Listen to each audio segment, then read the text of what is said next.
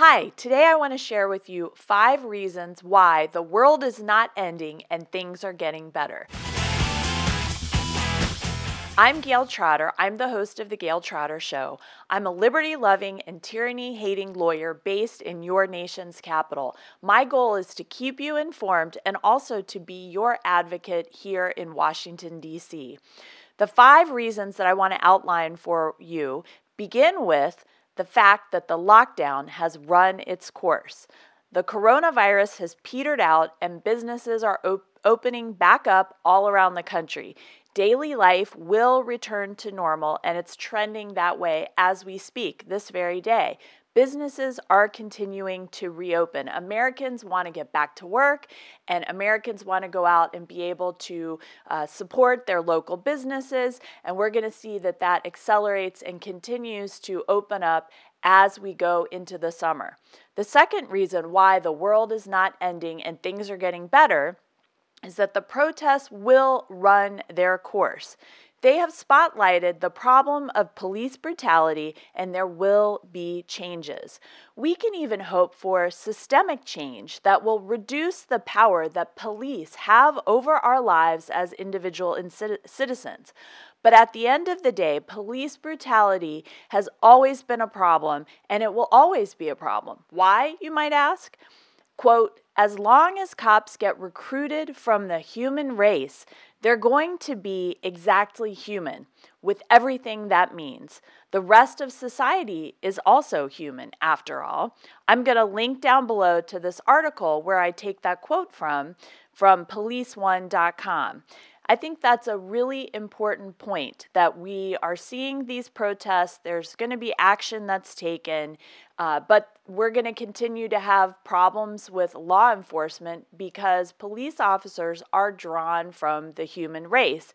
And as long as there's sin and uh, bad actions among humans, that goes into every profession and every area. And we need to fight abuses and we need to make sure that the power that we give the government over we citizens is made sure to be controlled and we make sure that it is exercised properly. So, the third reason I want to share with you why things are improving the anti Trump forces have overplayed their hand. They have reached peak overconfidence and they don't realize that the clock is running out on their doomed strategy. Right now, they're emboldened and satisfied to watch the world burn, but that will not last.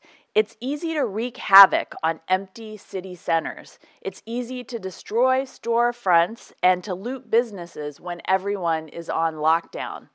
But that's not going to continue to be the case. We're seeing a lot of effort made, and Kurt Schlichter had this tweet that there's this effort to make you feel bad and to make you feel alone.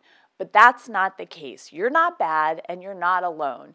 And even though we're seeing endless coverage 24 7 of the protests, it's not going to continue to be able to be sustained going forward.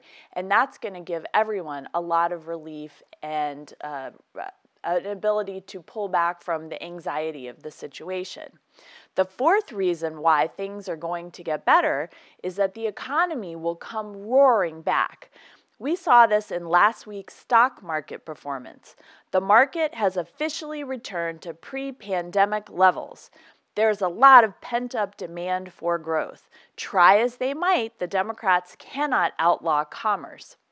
We will see massive rebuilding of our economy and our infrastructure. And the fifth reason why things will continue to get better is that Joe Biden is a weak candidate. Granted, the Biden campaign has formidable allies. All of corporate media, and I'm talking about CNN, MSNBC, ABC, CBS, NBC, NPR, PBS, are in the tank for Biden. So is the deep state. The deep state meaning the entire federal government workforce, 99% of which are Democrat leaning. So are the never Trumper pseudo conservatives who want Trump to roll over rather than fight back in the face of non-stop attacks. All of these constituencies got burned in 2016 when Donald Trump beat Hillary Clinton. The American electorate upset their intended coronation of Hillary Clinton. They are determined not to let that happen again, and they are beyond desperate to do anything. But here's the problem for the Biden campaign Americans voted for Trump to get results, and he has delivered on those results. 300 judges who apply the law rather than make it up, two outstanding Supreme Court justices, courageous pro life defense, the first president who attended the March for Life. There's a denunciation of Christian persecution around the world. There's a defense of religious freedom by President Trump. We're seeing tax reform, regulatory reform, and the list goes on and on. So here's my prediction. I predict that the polls that we're seeing will prove to be the same garbage polls that we saw in 2016.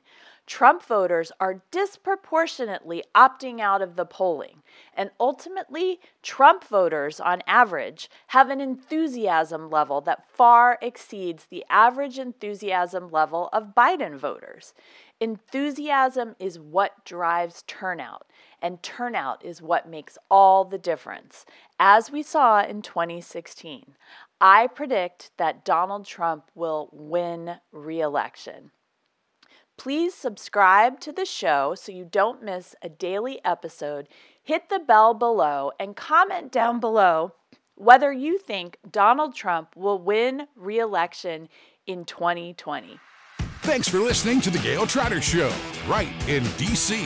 Be sure to sign up for her mailing list on her website, gayletrotter.com. And also follow her on Twitter at Gayle Trotter, as well as on Facebook and Instagram. Subscribe now, it's easy. Thanks for listening. Share the truth. Share The Gayle Trotter Show.